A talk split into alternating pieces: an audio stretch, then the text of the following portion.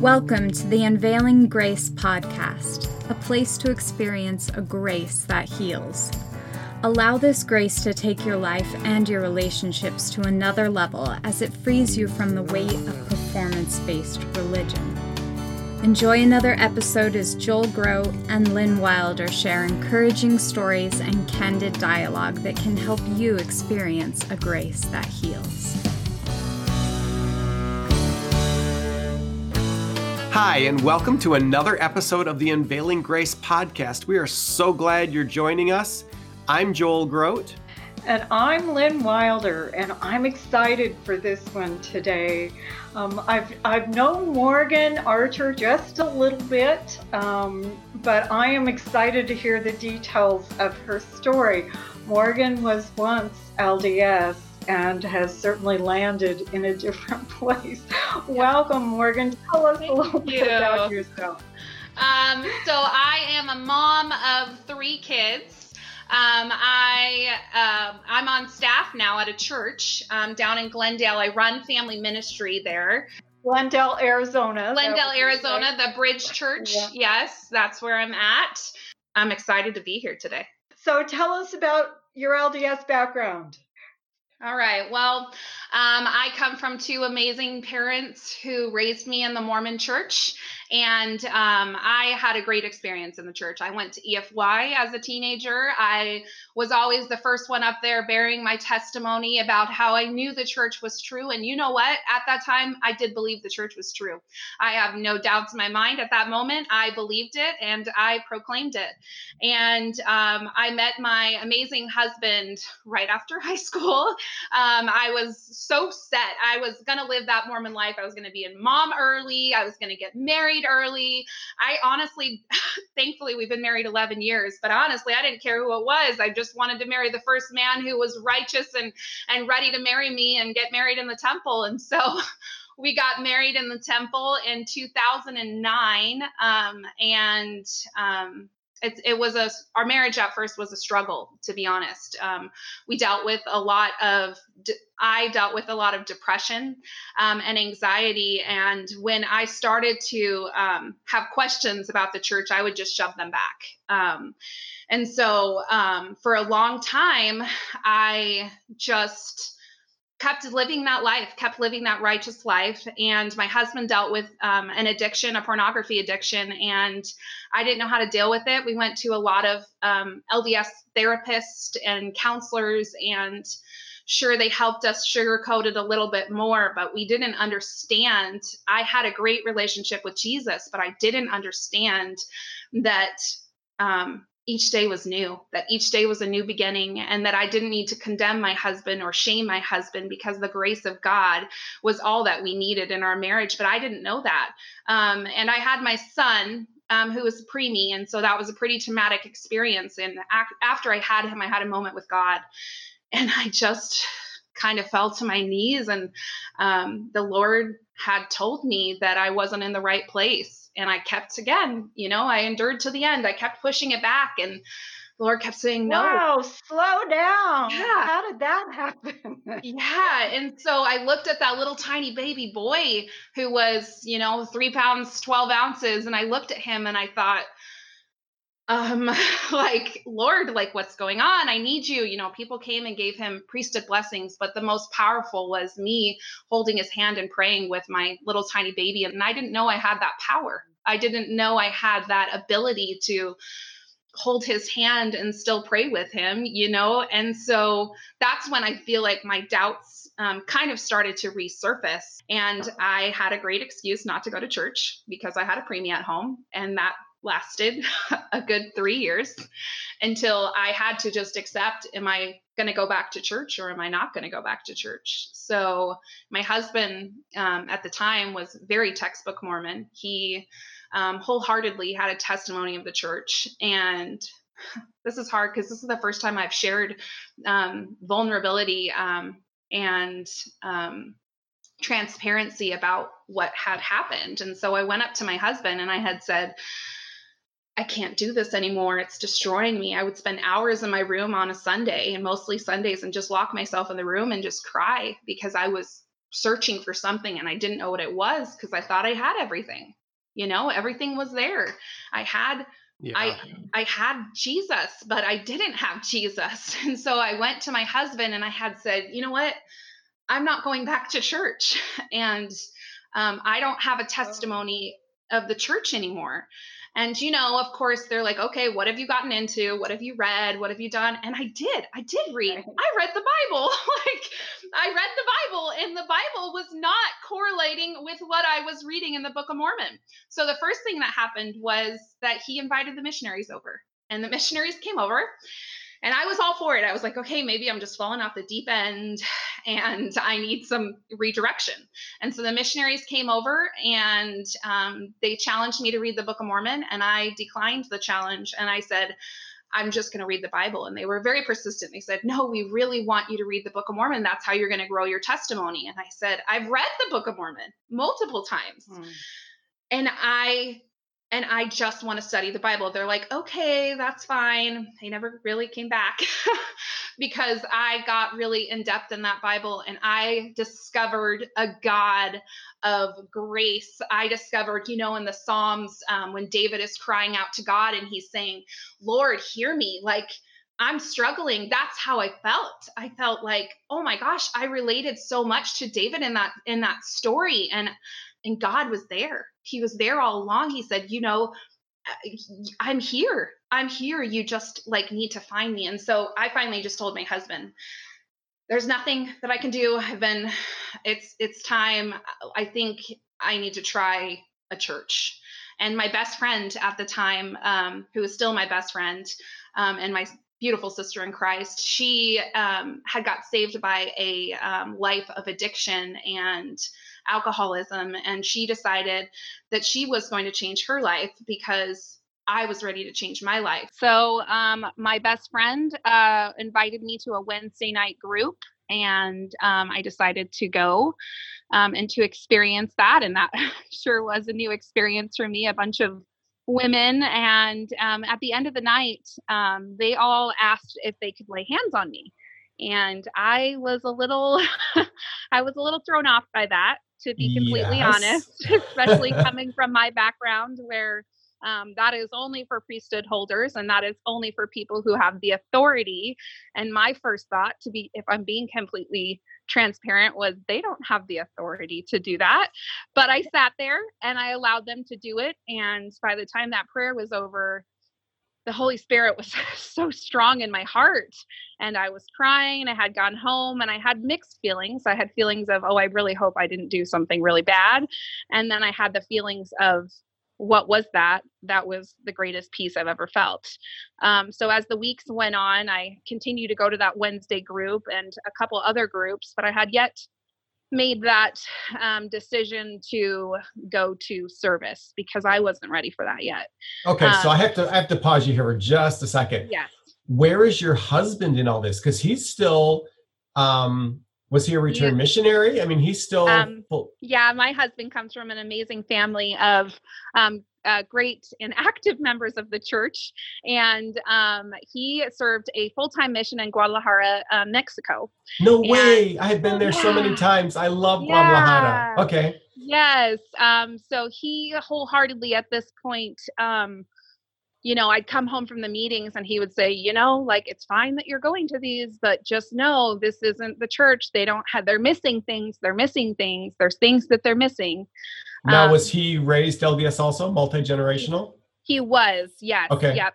Um, his dad was a convert. Yeah, his dad was a convert, and um, his mom served a mission. His siblings, he comes from a family of six, and they all served missions, um, including wow. his sisters. yeah.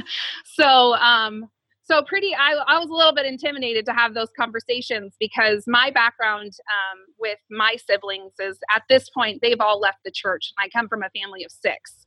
They've all left the okay. church and um, my mom's heart is broken. She doesn't know I'm going to these services or these um, groups, and I didn't have the confidence at that point to say anything because I didn't yeah. want to be the last the last child to leave the church is what I would be. Um, and wow. I saw the pain in her eyes when my siblings left the church, and I saw how much it hurt her. And I never wanted to be that person that was going to hurt her because I love my mom. And so I just kept pushing it back. And, you know, I, I don't know if that was the right choice to not let her know what was going on in my head. Um, and so in my husband's family or they all don't live here. So they at this point still have no idea what's going on. They have no idea that their um, son's wife is deciding to leave the church. Um, so And how long ago was this? Um, we've been out of the church for three years now. Yeah, Oh, three okay. years um, in in April. So so yeah, so um, I kind of like lost where I was at, but I um, Well, you were, I mean, so you're going to this church, you're attending like these Wednesday night Bible study group. sort of meetings. Yeah. yeah Uh, and you're experiencing the power of the Holy Spirit and the yeah love in a way I've never of Jesus. it. right through these ladies. Yeah. In Right, fact, can just for the listeners, I think it would be helpful to know exactly what you mean when you say the ladies laid hands on you. Okay, so um, so they asked if they could pray for me, and when they pray for me, oh my gosh, so powerful! I'm excited that I get to explain this. They held my hand. They put, they were rubbing my back. They were putting their hands on my head and just rubbing my hair. It was not like a priesthood blessing. It wasn't like they all put their hands on my head. It was like they embraced me. They said, "Okay, you know, let's let's walk alongside this with God. You know, you're having doubts, and we really want you." To know the true gospel. And so that was what they prayed. They prayed that my eyes would be open and that I would see for myself um, and not be afraid. And so it was a it, those the fact that they were putting their hands on me would probably be a better um, thing wasn't was amazing. Um, so you know, shortly after that, um, I was in a really bad car accident, and um, yeah, so Oh. I had gotten hit by a driver that was texting, um, and I was knocked unconscious. And um, in that moment, uh, God had said, I'm not done with you yet. I'm not done with you yet. And um, I was really confused. I, I had gone home and I was like, I am so, you know, I was in the hospital, but then when I got home, I said, I am so confused. Um, but when at that car accident site, once again, somebody had laid their hands on me and had asked if they could pray for me. Um, and that was all I can remember of that accident. Everything else was a blur. But I do remember this woman coming out of her car and praying for me. And she knew everything to pray for. She prayed for my fi- finances. She prayed for my heart. She prayed for my spirit. She didn't know me. She had never met me before. But the fact that she stepped out in faith and she had said, Can I pray for you right now? And I mean, I was so out of it, but I said, Yeah, I mean, sure. And that was the moment that I decided that I was ready for something more. I was ready for a stronger relationship with God.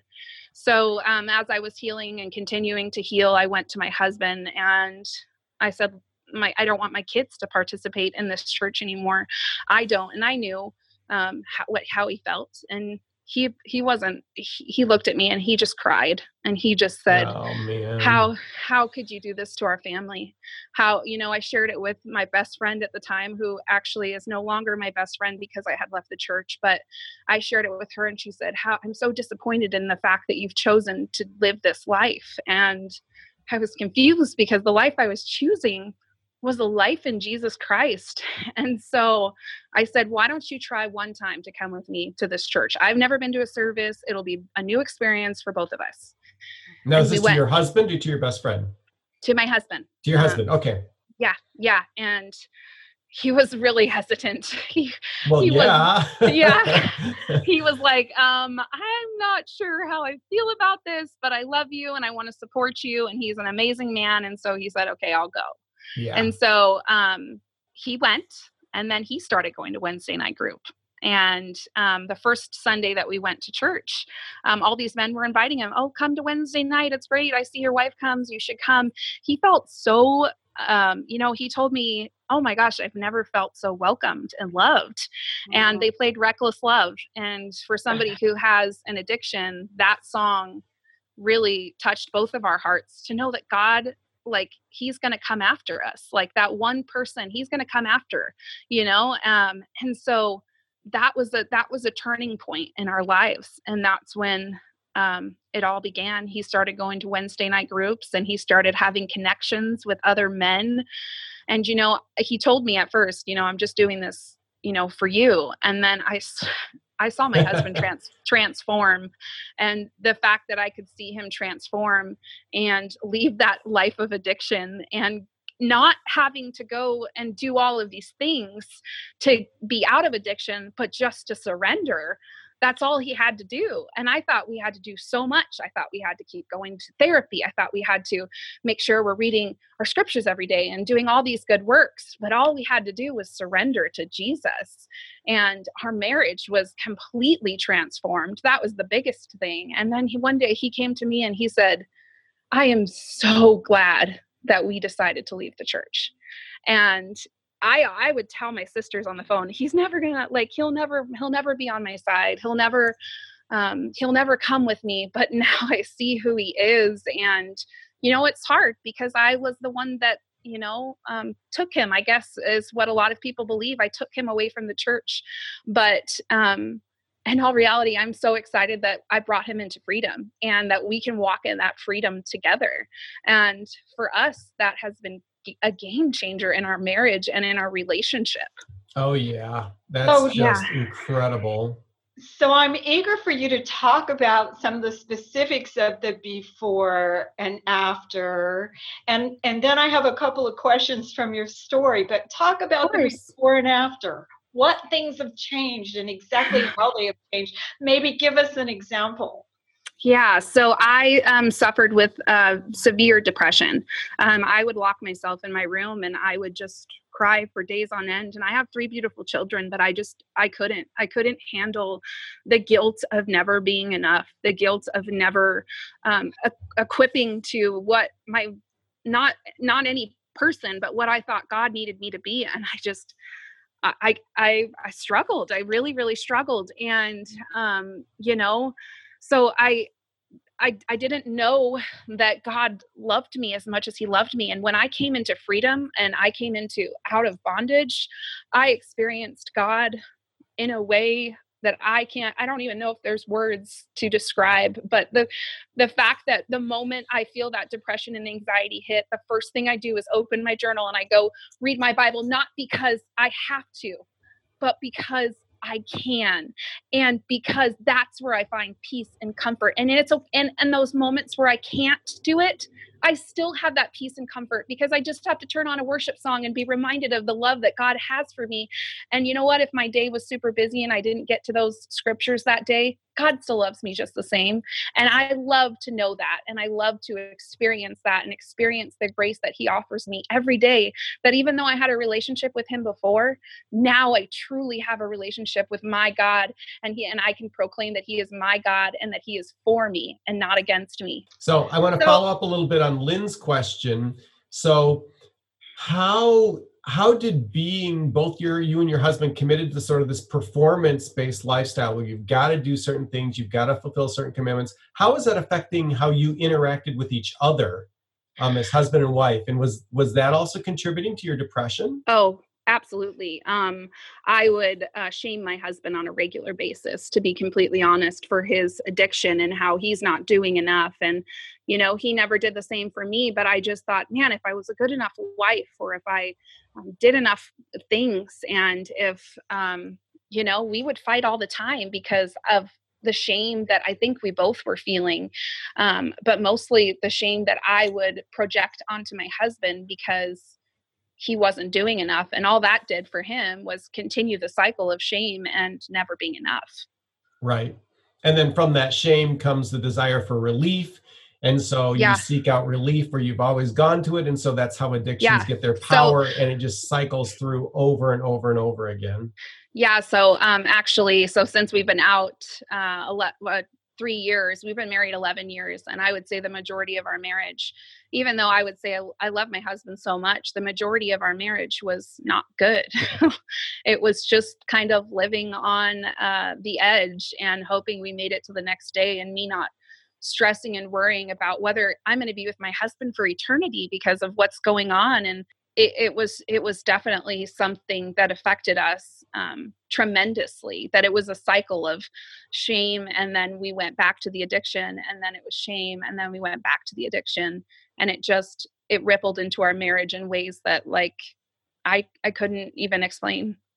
And i'm assuming that trickled down to even your children and oh, absolutely. Um, my oldest is autistic, so she feels um, emotions very, very much. wow And our my kids were were very affected by it, you know. And we didn't tell anybody that we were struggling this much, um, because really, you don't really talk about that kind of stuff. uh, no you can't you, Uh, you know. So if you don't have it all together acted- then what's wrong? we just acted Yeah. like the perfect couple and everyone probably thought we were great and we were doing fine and you know we've now been married 11 years but um i there was just something that i just i wasn't ready to quit because you know um and this is me being transparent growing up i struggled with my own addictions that had to do with pornography and i'm a woman and so that was very very hard for me that was hard for me and i could feel even though i was shaming him I remember the guilt and the shame I felt um, growing up um, that way. And so um, I think that helped me just kind of hold on and have that faith and that um, encouragement that he can do it because, you know, there was something in me that told me he can do it. So I wasn't ready to give up, but we were fighting every day. yeah And wow hopefully we'll talk to Trent and ask him some specific questions about all that. But I had another question about something you've touched on a couple times. You've said you felt like God spoke to you, right? So Yeah. is this an experience you had in Mormonism or is this an experience only post Mormonism? So um I there was a moment where um in Mormonism I would convince myself that God was speaking to me. I would convince myself that I was having those moments. And you know what? Maybe I did have a couple. Maybe I had some moments with God um, that were very intimate and very close, but I never really felt the connection um, that I did until I left the church, if that makes any sense. Oh, it does. because now you have a father who loves you rather than a yes, father who shames you, right? that's right. That's right. Yes, absolutely. difference. Huge. So, so Morgan, um, at what point then, as you're going to church, you're being exposed to um, a different message, a message of grace, a message of unconditional love and acceptance, um, forgiveness based on Jesus. So, at what point do you make that transition? Do you go, okay, no, it's not about me having to do this list of things to be worthy of God. Um, I just need to accept what Christ has already done for me. Um, was that a point in time? Was that a process? Because it's different for everybody. Oh, yeah, it was absolutely a process. We kind of lived that Christian life secretly for a little bit. Um, I remember once in church, they played the song that said, um, I surrender, I want to know you, Lord. And I thought in my head, I just, I just want to know the Lord. I don't think I ever really knew the Lord um, because I never really tried. I just did the things. I did. I did read my um, scriptures every day. I wore my garments. I went to the temple. I did all of those things. But I want to know you, Lord. And I got on my knees one day um, and I had said, God, just show me who you are. Just show me who you are and what I need to do. And um, I think it was that day that I um, had gone to ch- church and I had raised my hands in the air and I had surrendered to God. Um, and at that point, um, I knew that that was the life that God had designed for me. So, um, and and that's where I am now. I'm uh, I run a full time um, I run a part time ministry in my apartment complex, and then I run um, family ministry at my church. And I can't even express the amount of love I have for my Savior, and the relationship that I ha- he's my best friend. Like, you know, and I I couldn't say that in the Mormon church. I couldn't say that. Well, this has been great, Morgan. Thank you so much for sharing Yes. um, what God's done, the the joy of Jesus, and just the um, the Spirit on your life is so evident. It's so cool to see the Yeah. transformation that's happened in you, and then in your marriage and your family. Yes, the glory goes to God. Absolutely. thank God for the work He has called you to. That is really awesome. And I feel uh, blessed. We're all in this together, right? We'll. That's right. That's right. yeah. Thank you, Jesus. Absolutely. Well, and thank you, um, anyone who's listening to the podcast, for being with us for this episode. Um, what we want for you is what Morgan's has experienced just the escape from performance based religion, the weight of having to perform, to know a God who loved you, who um, died to forgive all your sins, to restore you to relationship based on what Jesus did, not on what you do. So we just invite you to to experience this kind of grace that heals for yourself and just remind you that this and all of our other episodes are available at our unveilinggracepodcast.com website. We would love to have you stop by there, drop a message off for either Lynn or I. Or if you want to send something to Morgan, you can do that via us as well. Thanks so much for being with us. Morgan, thank you for being with yes. us. Thank you for allowing me to have the opportunity to share my story. You know, I think for so long I was so afraid of doing that. And I feel so grateful that I've reached a point in my life where I can um, proclaim what God has done without fear. Amen. Thank you so much. And peace. Until next time. So long. Thank you for listening to the Unveiling Grace podcast. Join us next time for another conversation devoted to helping your life and relationships flourish. As always, you can find show notes, program transcripts, and leave us your comments and questions at unveilinggracepodcast.com. For a limited time, we are offering the Wilder's book, Seven Reasons We Left Mormonism, for a donation of any amount. Go to unveilinggracepodcast.com and click on the free book button to request yours. We greatly appreciate your support for the Unveiling Grace podcast, where you can experience a grace that heals.